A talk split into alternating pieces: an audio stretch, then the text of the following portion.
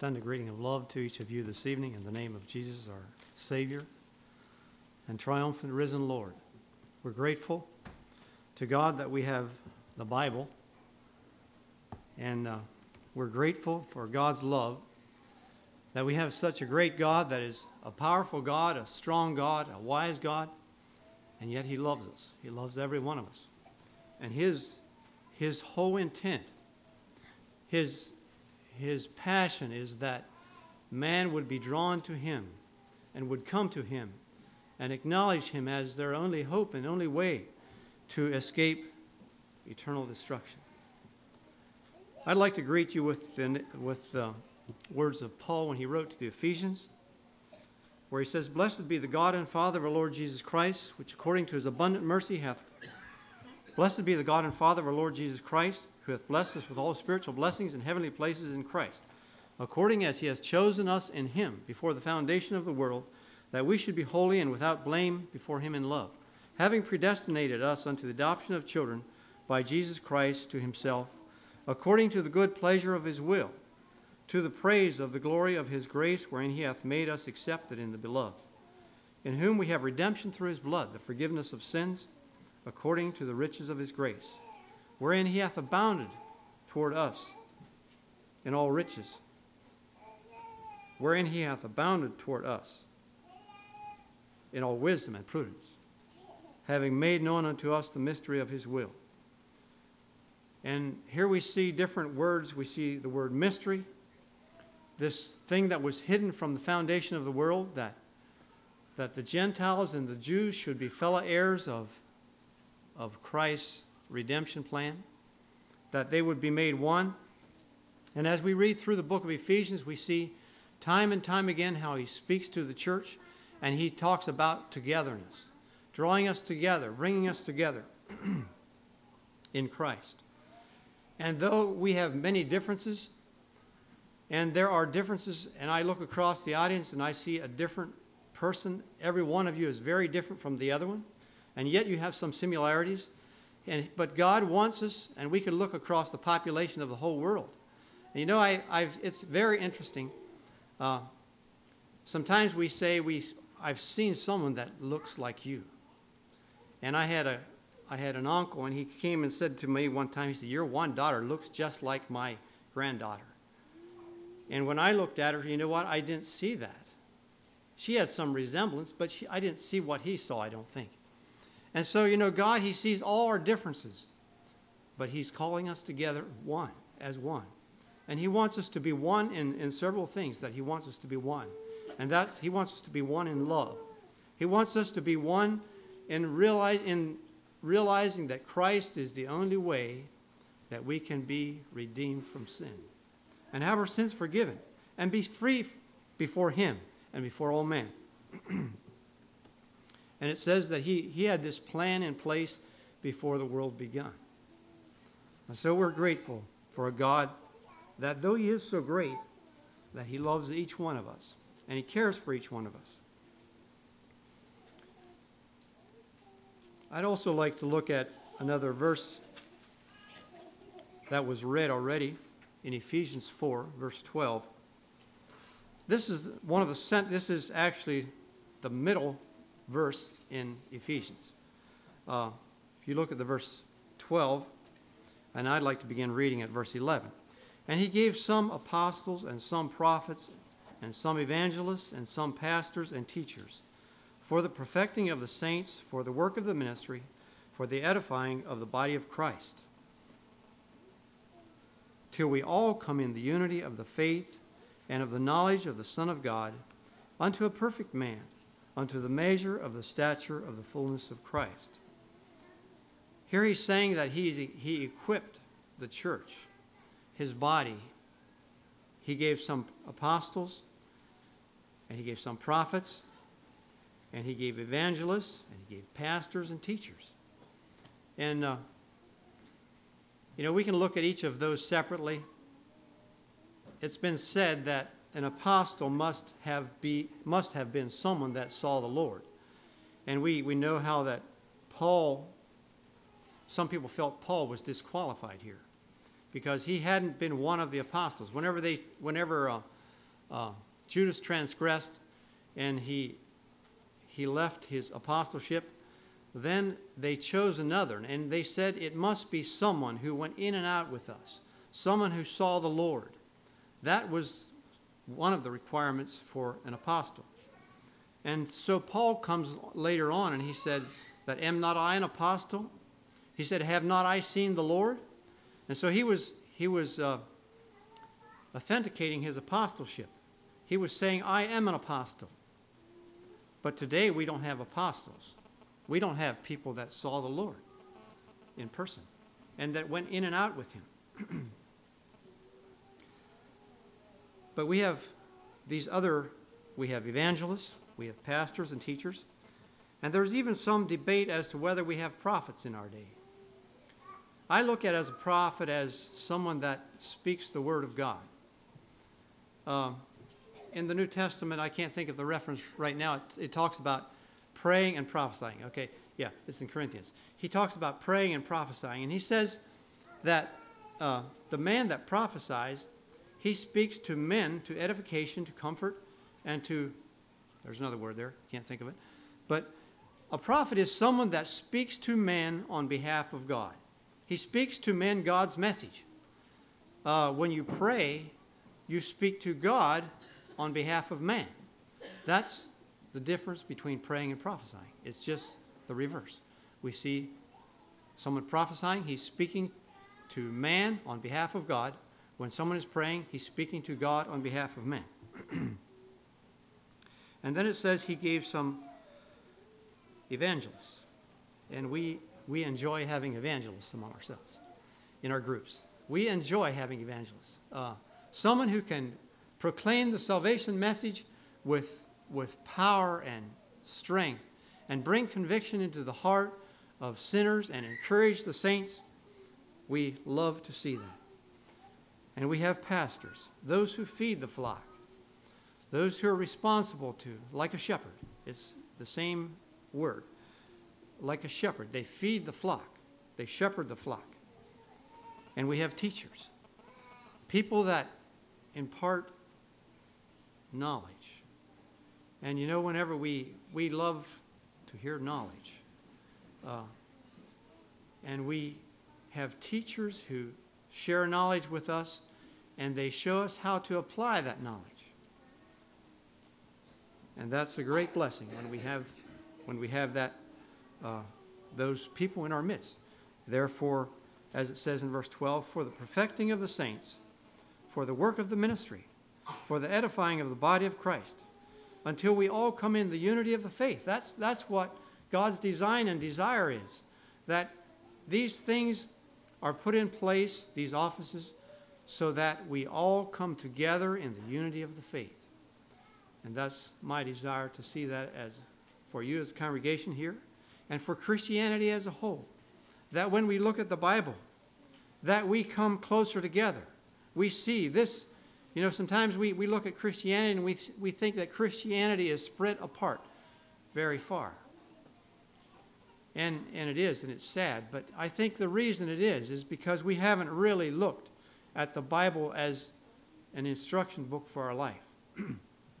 or maybe we have looked. You know, I've spoken to some very sincere people that think that uh, the Bible commands us to obey our government and go to war, and they're not res- non resistant. And, and so we see people that have a flat theology. They think that the Old Testament carries as much weight for us today as the New Testament. And so they have that idea of, they don't support the idea of uh, non resistance. but when we look at the New Testament as the last will and uh, the last message of God, then it draws us closer together. We can come to a, a common ground and see what God really wants, how God really wants his people to live. I uh, wish each of you, as a congregation, the blessing of God. And as we are together, we recently went through an ordination at our congregation, and it was a blessing we, to uh, listen to the messages at three ordination services and then to see the the voice of the church and to see a brother chosen that we believe desires to preach the everlasting gospel of peace, someone that knows the Lord and someone that loves the Lord. And whenever we work together as a church, we can overcome the enemy because we have an enemy. And you know, whenever the church drifts apart and, and, the, and we don't apply the Bible, biblical principles, and we're, we're drifting apart instead of being drawn together by the Word of God. You know, sometimes we focus on our differences instead of our, our, uh, our similarities. And that can draw, draw us, it drives us apart. But God wants to, us to be drawn together. And so we need to focus on our similarities. And we have some differences that we need to work on. But God wants togetherness. Togetherness is of God. There's a verse in Philippians 1, verse 27. It says that you stand fast. I'm kind of breaking in here, and it says that you stand fast in one spirit with one mind, striving together for the faith of the gospel. You know, sometimes I, I think if we would look at certain issues, certain uh, cardinal issues in the scripture, we would say we are one. And then we look at little differences. And you know, sometimes those little differences, after maybe 20, 30 years, those little differences melt away and they aren't as important as they once were. And I see that in my life. that some things that may have been very important or I thought were important, I don't see as quite as important in art now. But then there are other things that I find that are more important. And those are the things that should hold us together and should draw us together, that we should be one on, because they, they stand. They shall stand. I would like to turn to Philippians, to Corinthians.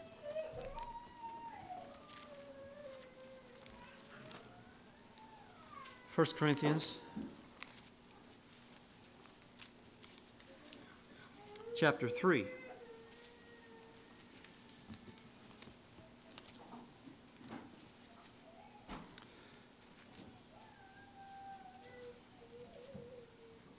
1 Corinthians chapter 3. And I think I'll read from 1 to 11. And I, brethren, could not speak unto you as unto spiritual, but as unto carnal, even as unto babes in Christ. I fed you with milk and not with meat, for hitherto ye were not able to bear it. Neither are ye now yet able. Excuse me. Neither yet now are ye able. For ye are yet carnal. For whereas there is among you envying and strife and division, are ye not carnal and walk as men? For while one saith, I am of Paul, another, I am of Apollos, are ye not carnal? Who then is Paul? And who is Apollos, but ministers by whom ye believed? Even as the Lord gave to every man. I have planted, Apollos water, but God gave the increase. So then neither is he that planteth anything, neither he that watereth, but God that giveth the increase. Now he that planteth and he that watereth are one and every one shall receive his own reward according to his own labor. For we are laborers together with God. Ye are God's husbandry, ye are God's building. According to the grace of God which is given unto me, as a wise master builder, I have laid the foundation, and another buildeth thereon. But let every man take heed how he buildeth thereupon. For other foundation can no man lay than that is laid, which is Jesus Christ. The scripture here talks about togetherness. Paul came to the Corinthians here and he saw division. He saw there was things that were pushing them apart. And he said, that isn't from God. That's a carnal response. He said, the scriptures are made to draw us together. The love of God is made to draw us together. He said, there's envy, there is strife, there is division. Those are marks of a self life, they are marks of carnality. And then he said he sees that some say, Oh, I, am I'm, I'm Paul, I, I walk with Paul. And some said, Oh, I walk with Apollos. I, I agree with Apollos. And then Paul said, Apollos and I are one. Why do you say, I, am, I walk with him and I walk with him? You should say, we walk with Christ. We are both ministers of Christ. That's our intent. Our intent is to point you to Christ. And that should be the intent of every minister of the gospel is to point his people toward Christ. But you know, we are human. And we look at one man uh, and we think, we hear him speak, and we think he's a great man. I can agree with him. And after a while, we see something in his life that we don't like as well, and we think, you know, in our estimation, he drops a little bit. Uh, it's interesting how we form opinions of people, sometimes that we should not. I remember being at a funeral one time, and I was listening to the message and had a very good message. And I looked at the man and I thought, he must be a fairly modest man. I, I uh, my appreciation started growing for him. And, and uh, after the burial, we came back and we sat down and ate lunch. And here he was right across the table from me. And oh, there was his wife. And uh, she didn't look quite as modest as I thought he looked. And immediately my uh, opinion of him started changing. And, uh, you know, sometimes we do that. I remember one time we were at a seminar, and I, on the way home, I said to my wife, I said, What do you think of so and so? Some of you would know him. And uh, she thought a little bit, and then she said, Well, I don't know. And she said, I have to see his wife first. Uh, that's fair. That's fair. You know, the kind of white woman that a man chooses says something about him.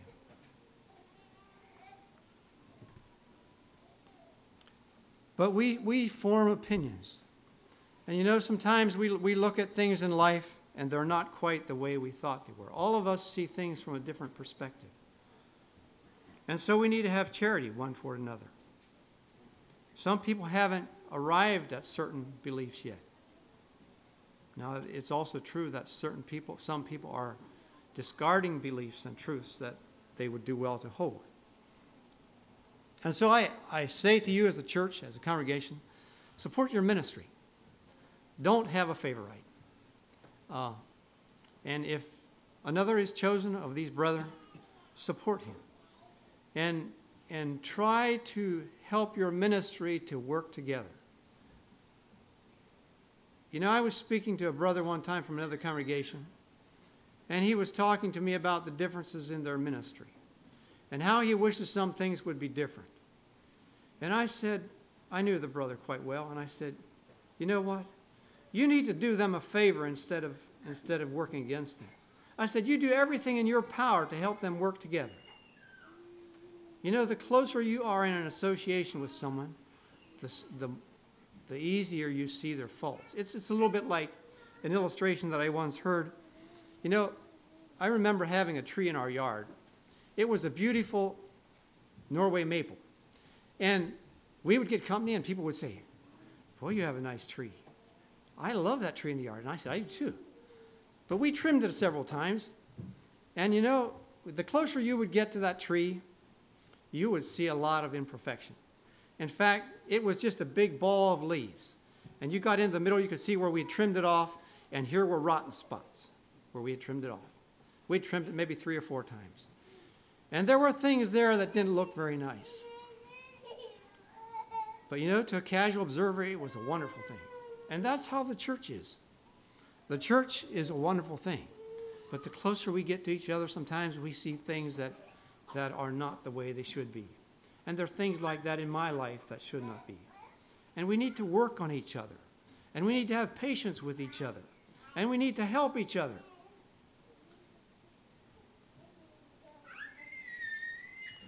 You know, sometimes it says here that I am of Paul and I am of Apollos. It, it almost seems sometimes that there's people that are trying to create divisions instead of create unity. And that's sad. You know, Paul and Apollos were both ministers of the gospel. They, were, they had one purpose in mind. They weren't trying to, to raise themselves up and trying to get a following for themselves. They were trying to call people to, to follow Jesus. And that should be our intent. Every true minister of the gospel has that goal in mind. They were just ministers, and they were calling the people to God. The church isn't ours, the church is God's. He has purchased it with His own blood. Their goal was to make Christ known to all men, to spread the word of the glorious gospel. You know, at home, we, we recently had an ordination, and we had five ministers before that. But all of us were over 50, and uh, had one that was over 60, and several of us are pretty close to 60. And uh, so we decided it's time to have another ordination and to, to get some younger brother on the team. And you know, every one of us look different and think different to a certain degree. And we approach problems in different ways sometimes. But you know, we all have our peculiar strengths and weaknesses. But there is one thing that we have a desire to do, and that's we have a desire, and our responsibility is also to work together for the sake of Christ and the church. We are fellow laborers. We are helpers of each other to call men to the gospel, to present the gospel. Pardon me. To ex- Never try to divide your ministers. Try to help them work together. Do the best you can and help them work together. For we are laborers together with God. The desire for togetherness is from God. We are laborers together. He says here, no, it's in, uh, it's in Ephesians 4. He says, Ye are God's husbandry. Ye are God's building. And there he's, he's talking about the church. He says, We are, let me get that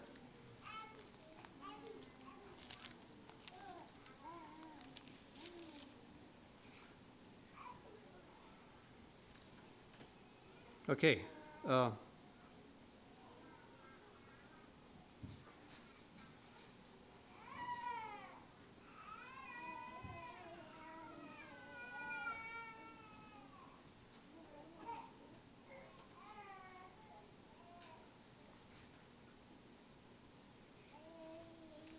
Can't find it. Uh, but he's saying that, okay, I knew I read it. Thank you. It's 1 Corinthians 4. 3 9. Okay. Uh, it says, yes, for we are laborers together. Speaking about Paul and Apollos. Speaking about the ministers there. He's saying, for we are laborers together with God. Ye are God's husbandry. You are the field. You are the building. And then he says that it's our responsibility to minister to you. That is God's design for the church and for her leaders. 1 Peter 5, I'd like to turn to that as well.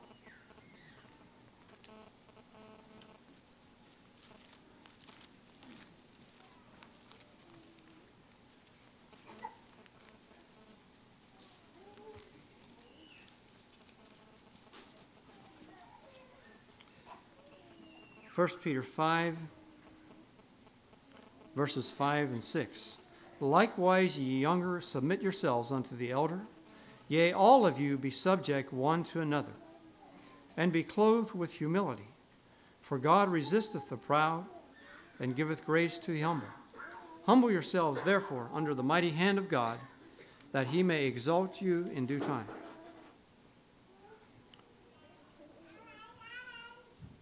Here he's asking us to work together harmoniously.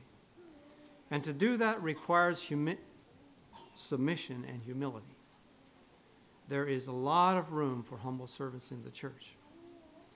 I remember one time someone was at a church and he said something about, My, that's a large church.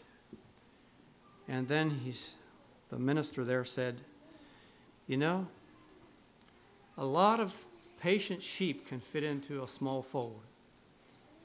But you know, whenever we get to bickering and biting, we move apart. But when we are patient with each other, when we submit to one another, when we fear God, there is lots of room. And we need humble servants in the church. May God find us to be that.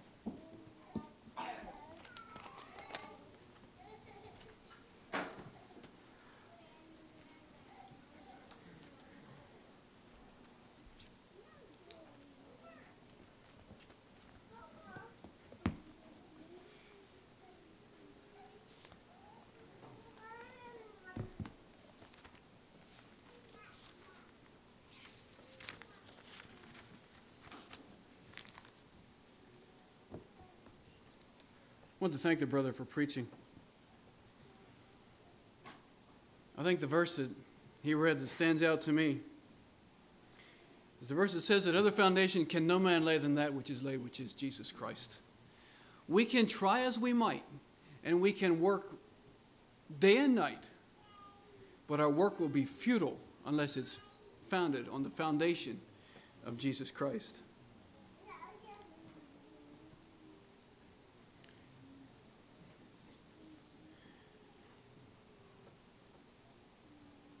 We have come this far. We have four brothers in the lot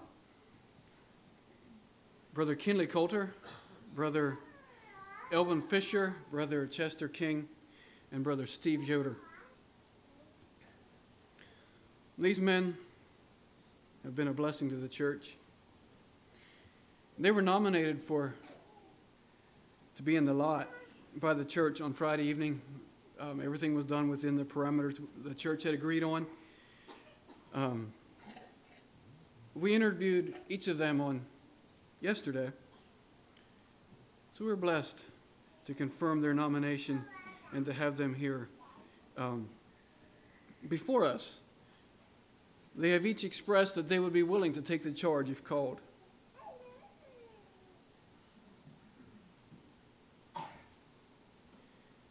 We plan to use a lot. Um, it's a biblical model. They did that in Acts chapter 1. And that's what we want to do. We want to do everything in the fear of God. Before we do that, let's just stand for a word of prayer.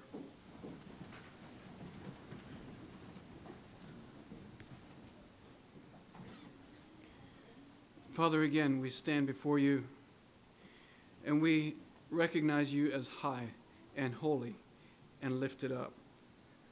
And Father, we stand in fear of you, not in a fear that causes us to be afraid, but in a fear that causes us to tremble at your holiness. We thank you for bringing us to this place, and we thank you for these brothers that you've given us, their wives and their families. Thank you for the contribution that they have been to the church, and we pray that each one could continue to work and to move and function in the calling that you call him with. We commit this to you. And Father, as we set the lot, we ask that you would reveal your will. You know the hearts of all men, you know everything. But Father, we ask that you would show us the one that you have chosen. We pray in Jesus' name. Amen. You may be seated.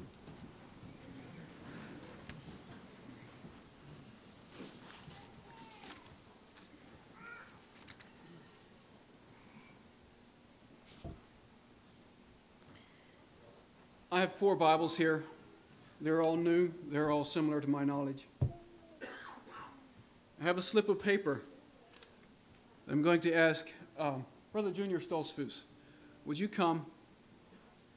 Take this slip of paper and put it in between the Old and New Testaments. I have a bookmark in all four at the same place. You want to put it between the Old and New Testaments at the bookmark. Take the Bibles out, out the door, down the steps, and to your left, there's a ledge. Set them on there and um, leave them there. Just make sure you can't see the slip of paper when you're done. Out this door, down the steps, and the ledge is to your left.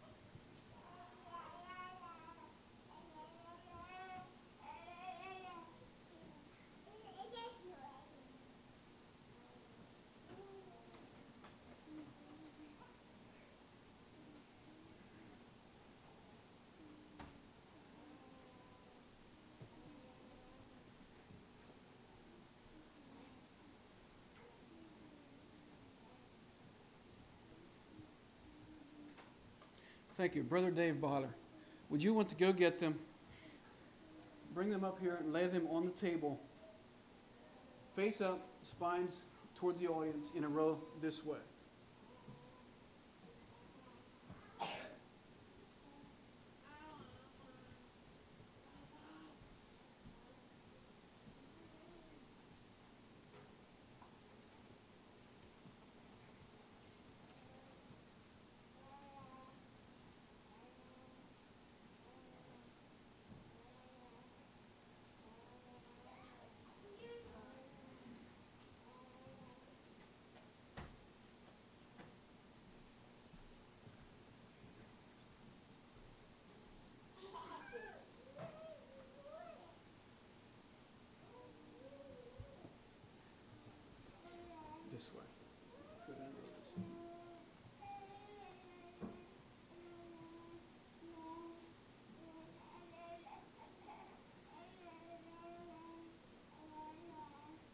Spaced them apart so one's about as easy to get as the other one.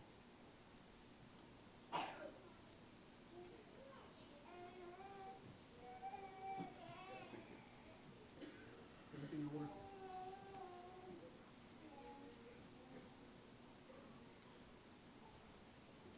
You may pick up your books.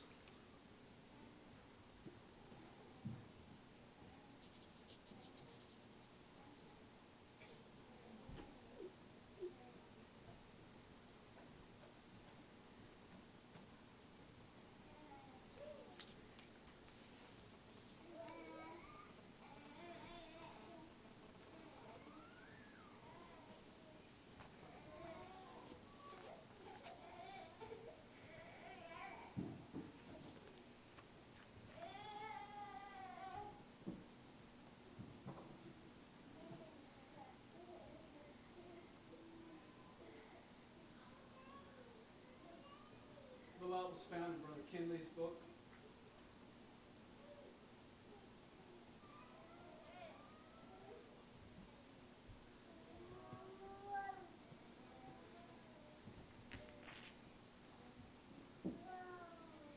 Brother Kinley, the Lord through the church has called you to the office of deacon at Shade Mountain Christian Fellowship. You may please stand. If I could stand.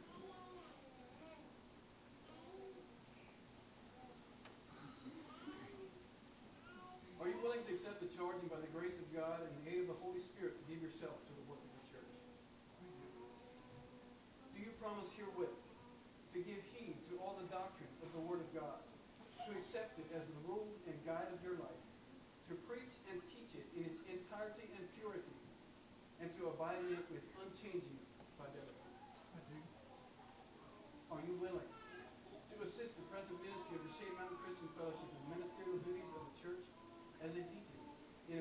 with the instruction and teaching of the Word of God, and to seek to work with your fellowship, with your fellow ministers in the council of the church, and in all things show yourself an approved workman in the vineyard of the Lord.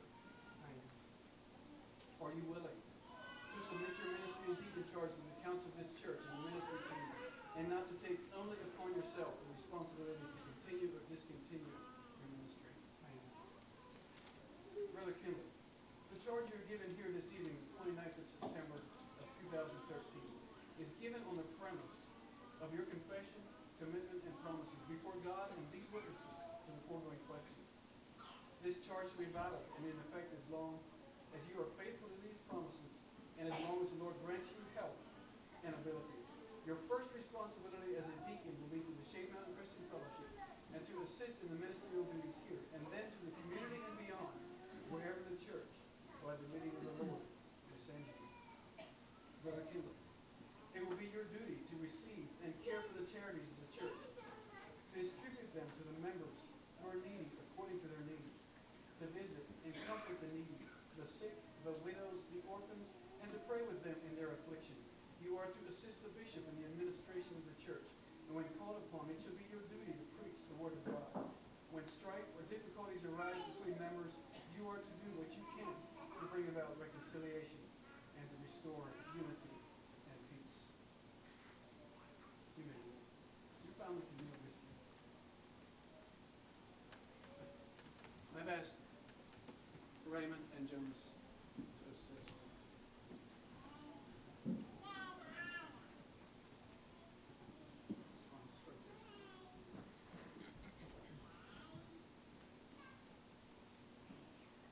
Brother Kinley, I herewith, in the name of Jesus Christ and the church, give you a charge to the office of deacon in the Shade Mountain Christian Fellowship. I charge you, therefore, to fulfill your deacon duties, to preach the gospel in its purity, to warn the sinner, to admonish the unconverted to repent, to teach, instruct, comfort, and encourage the believers, be instant in season and out of season, and to rebuke, to reprove and rebuke and exhort with all long suffering and doctrine, and to make full proof of your ministry. Likewise, give heed to yourself, walk circumspectly, read the word, meditate upon its precious precepts, and pray without ceasing. And in all things, seek to be a faithful laborer in the vineyard of the Lord. Continue in these things, for in so doing you shall both save yourself and those that hear you. To this end, may the Almighty God bless you and anoint you with his Spirit, fill you with his love, and use you mightily in the building of his kingdom through Jesus Christ. Amen. Let's pray. Our Father and our God in heaven, we want to thank you for where you have brought us. As a church, thank you for bringing to us Kinley and Rebecca and their family. Thank you for bringing him to the place of being a deacon here. We pray that you would fill him with your love and with your spirit. We pray that you would keep him in your grace. In the hour of temptation, keep him strong.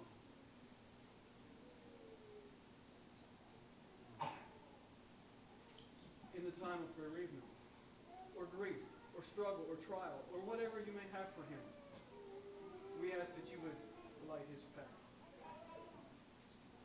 Make a way for him in those times. When he is handling the monies of the church, we pray that you would give him a heart of integrity and honesty. When he is comforting the lonely and the sick, we pray that you give him a heart of love and humility. When he is going about to restore unity, we pray that you would give him a heart of peace, that he could be a peacemaker and be called the child of God.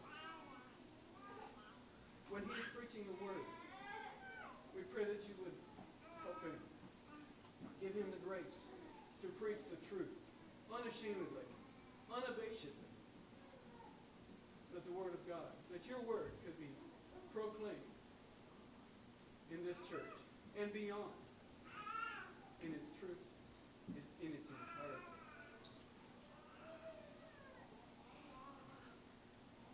Father, when the sun is shining, we ask that you would bless him, but also that you would give just enough of rain to keep his feet on the ground. When it's cloudy, and when it's stormy, help him to remember that at the end of every chariot, there is a cornel. But help him also to remember that after every cornel, there can be a hill. But Father, we ask that at that time, you will speak again in your still small voice. So Father, we commit him to you. Guide him and direct him. In Jesus' name we pray. God, we also pray, Rebecca, bless her. Use her, Lord. May she be the helper for Kinley that he needs. God, bless her. She feels her responsibility in the home. And she points her children uh, toward their father. Ultimately, toward God, their father. God, may she be faithful. And her responsibilities in supporting uh, Kinley as a deacon, especially as she works with women in the church here. He should be an example, an encouragement, one who you can use uh, to honor your name. So we can make our And Father, we also pray for their children, you've graciously given them. We just pray for Jared and Jason, Jacob, Jessica, Sabrina, Jaden. May you just at this time give them grace to reach out in acceptance of this calling that you have brought to their father. And we just pray that their hearts will continue to be turned to their father and their father's house. Continue to guide them. We just pray, Lord, that you would enable them to see the opportunity that they have as the sons of the deacon to make a contribution to the kingdom of God that is everlasting. And we just pray that you would enable them to pick up in whatever small ways they can in the duties of the home or in the duties of the church or wherever, in a way that helps to support and enhance the ministry of the Father. We just desire that you would guide in their experience, especially as they face the adjustments in the days ahead of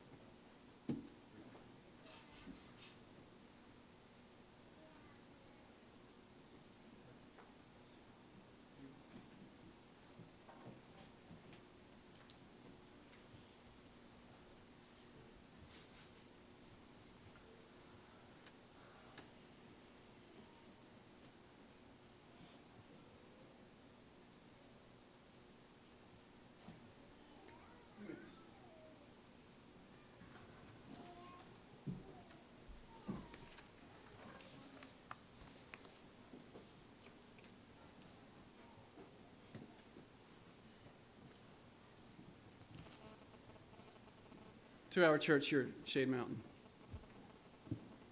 Beloved in the Lord. Receive Brother Kinley with joy. Look upon him as a chosen of the Lord and appointed for this work.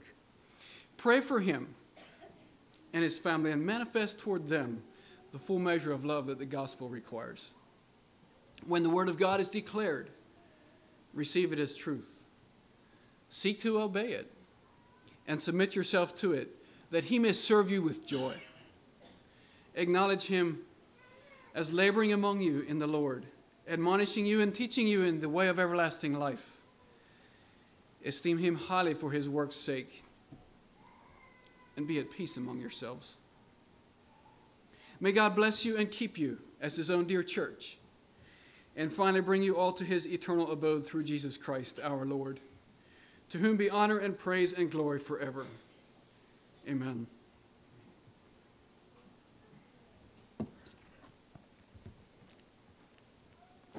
To you, Kinley, I'd like to give you a few words.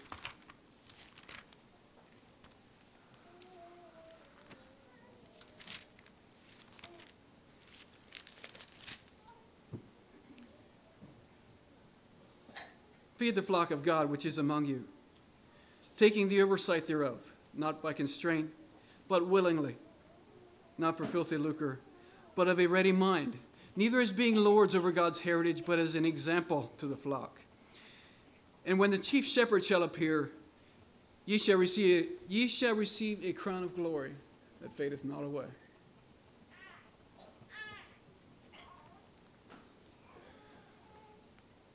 Anticipate working with Brother Kinley. I've known him on a business level for probably 10 years, as a brother in the church for maybe five or so. I've appreciated his, his um,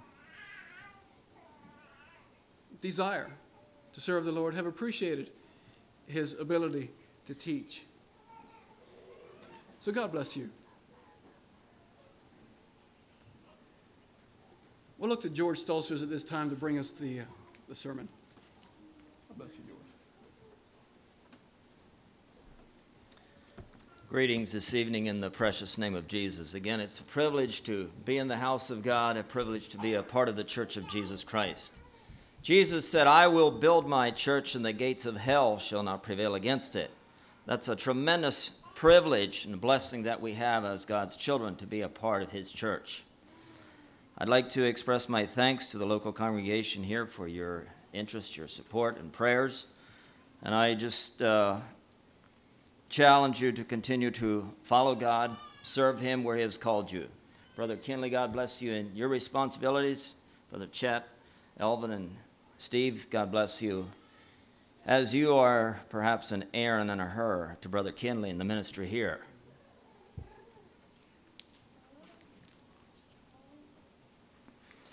This evening, it's a, it's a privilege to be a part of the church and to see the work of God continuing on. My title this evening is uh, The Responsibility of the Church to Your Ministry, Your Pastors, Your New Deacon.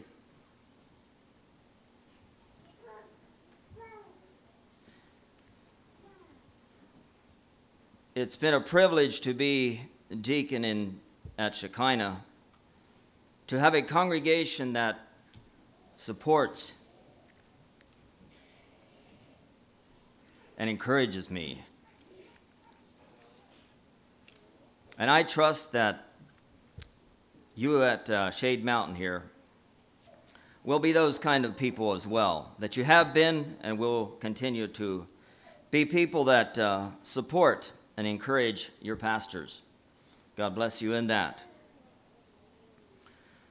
I have three points this evening that I'd like to look at. There may be many more that we should, but if you're like me, you tend to forget so quickly if we have so many things and look at so many different things. So I have chosen to look at three things, and I challenge you to remember these and to do them as you continue through life. Turn with me, if you will, to 1 Timothy chapter 2 for my first point. 1 Timothy chapter 2. My first point is that you pray for your ministry. I believe that this is perhaps the most important thing that you can do for your ministry. 1 Timothy chapter 2 verse 1 says, "I exhort therefore that first of all supplications, prayers, intercessions and giving of thanks be made for all men, for kings and for all that are in authority, that we may lead a quiet and peaceable life in all godliness and honesty." For this is good and acceptable in the sight of God our Savior, who will have all men to be saved and to come unto the knowledge of the truth. I believe this verse speaks about our local government, but I believe it also speaks about the church leaders. Verse 4 says, or verse 3 For this is good and acceptable in the sight of God our Savior, who will have all men to be saved and to come to the knowledge of the truth. I believe that's the goal of all of us as pastors, is it not? That men might be saved, that they might find the Lord, that they might be redeemed from sin. And this is something that we can't do on our own strength. The power of prayer has a tremendous effect on our lives. I have felt it many times, and I trust that we as pastors can all say that.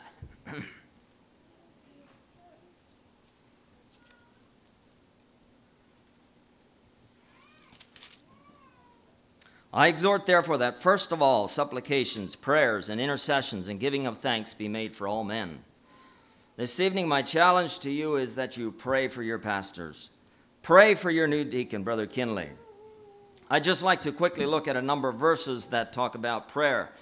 James 5, verses 16 and 17, are very familiar, familiar verses to many of us, I believe, says, Confess your faults one to another and pray one for another that ye may be healed. The effectual, fervent prayer of a righteous man availeth much. And I'd like to highlight that effectual, fervent prayer of a righteous man. Prayer is work. I don't find prayer easy. You know, I mean, yeah, we can go flippantly through our prayers and do it quickly and, and when it suits and so on. But I believe God has much more than that for us. I believe we need to look at prayer as a privilege and as a work. It takes time, it takes effort, it takes perseverance. The effectual, fervent prayer of a righteous man, it says it takes much. And, or, the effectual, fervent prayer of a righteous man availeth much. It's talking about Elijah and his prayer. We know that Elijah prayed and things happened. And I believe that things will continue to happen in the kingdom of God as God's people pray. 1 Thessalonians 5, verse 17 says, Pray without ceasing. Pray without ceasing. Continue to pray. Don't give up. If you're like me, you're tempted to pray for a while and then you forget about the need and you give up. Especially for your pastors, I say, pray every day. Pray without ceasing. They need your prayers. We're in a warfare, and I believe we know that Satan is out to get leaders the leaders of the church, the leaders of our land. They need your prayers. We need your prayers. We desperately do. Philippians 4, verse 6 says, Be careful for nothing, but in everything by prayer and supplication with thanksgiving, let your requests be made known unto God. Again and again, we have in Scripture that we need to pray for each other. In Acts chapter 1, it says the people were together in one accord and they prayed, and God sent His Spirit. The Holy Spirit was given. A tremendous privilege that we have today to have the Holy Spirit within our lives to guide us and to direct us. Why did this happen? because the people were together in one accord and they prayed. God answered their prayer. And God will continue to answer our prayers as we pray fervently. Acts 12, verse 5 Peter was in prison, and it says that prayer was made without ceasing. What happened? Peter was delivered. I would like to suggest that there are perhaps maybe times that your pastors are in prison, as it were, maybe not behind bars, but there may be something in their lives that uh, Satan is attacking them. And I believe it's your duty and your responsibility, your privilege to pray for them. Pray fervently. In Acts chapter 16, verse 25, we have Paul and Silas in prison. It says that they prayed and sang praises, and we know what happened. They were delivered. We have many accounts of Scripture where people prayed and God worked. There are specific areas that I'd like to call you to pray for your leaders. Your leaders are just that. They've been called to lead, they've been called to administrate. They have to make decisions. We make decisions at times that are not easy to make. We struggle, we take a lot of time at times, perhaps not enough at other times, to decide what should be done. Pray for them in their administration administration responsibilities, their leadership responsibilities. Pray for them as they preach the word, as they prepare messages, and as they preach. There are many out there today that are not preaching the truth of God's word. That's of utmost importance that they preach the truth of God's word unashamedly. Paul said, I am not ashamed of the gospel of Christ. Pray that your preachers might not be ashamed of the, of the word of God, of the gospel of Christ, that they would preach the truth in its entirety, that they would teach all the doctrines of the word. Pray for his wife, pray for his family. Pray for protection, both physically and spiritually. We're in a warfare. Someone has said that we are tempted either by pride or fear. And I believe that's true. Many times, uh, a lot of our uh, temptations perhaps fall under these two categories. Either we're tempted to be proud of our accomplishments, or we're tempted to be fearful and just shirk back and not rise up to the challenge that we see before us. I challenge you to pray. As I was preparing for this sermon, I was reminded of my responsibilities, my privilege of praying for my co pastors. I'm glad to have two of them here this evening. It's a tremendous privilege and a blessing to serve as a leadership team. Turn with me, if you will, to 1 Timothy chapter 5 for my second and third point. 1 Timothy, or yes, 1 Timothy, 1 Thessalonians, excuse me, chapter 5. 1 Thessalonians chapter 5. I'd like to read verses 12 and 13. Verse 12 says, And we beseech you, brethren, to know them which labor among you and are over you in the Lord and admonish you, and to esteem them very highly in love for their work's sake, and be at peace among yourselves. My first point here is that you know, esteem, and support your pastor. As I think of the word know here, I think of a relationship. Now, I'm convinced that all your pastors here at Shade Mountain would like to have a relationship with all of you here. They like to know you, they like to understand you. They would really like that. And it takes a lot of time. And I challenge you to do your part in building that relationship. It can't be done just by them. So I challenge you as a congregation to do your part in building that relationship. Get to know them, encourage them, support them, to esteem them very highly, here it says in verse 13, for their work's sake. To all of you, be an Aaron, be a Aaron and a Hur. Lift up their arms, show respect, give words of affirmation, words of encouragement. We don't need words of flattery. But we do need encouragement at times. And I challenge you in that. I thank you for the encouragement that you've given to me in these few days that I was here. God bless you and do that to your ministry. How else can you support them? I don't know if you ever uh, were trying to convey something to someone when they were sleeping.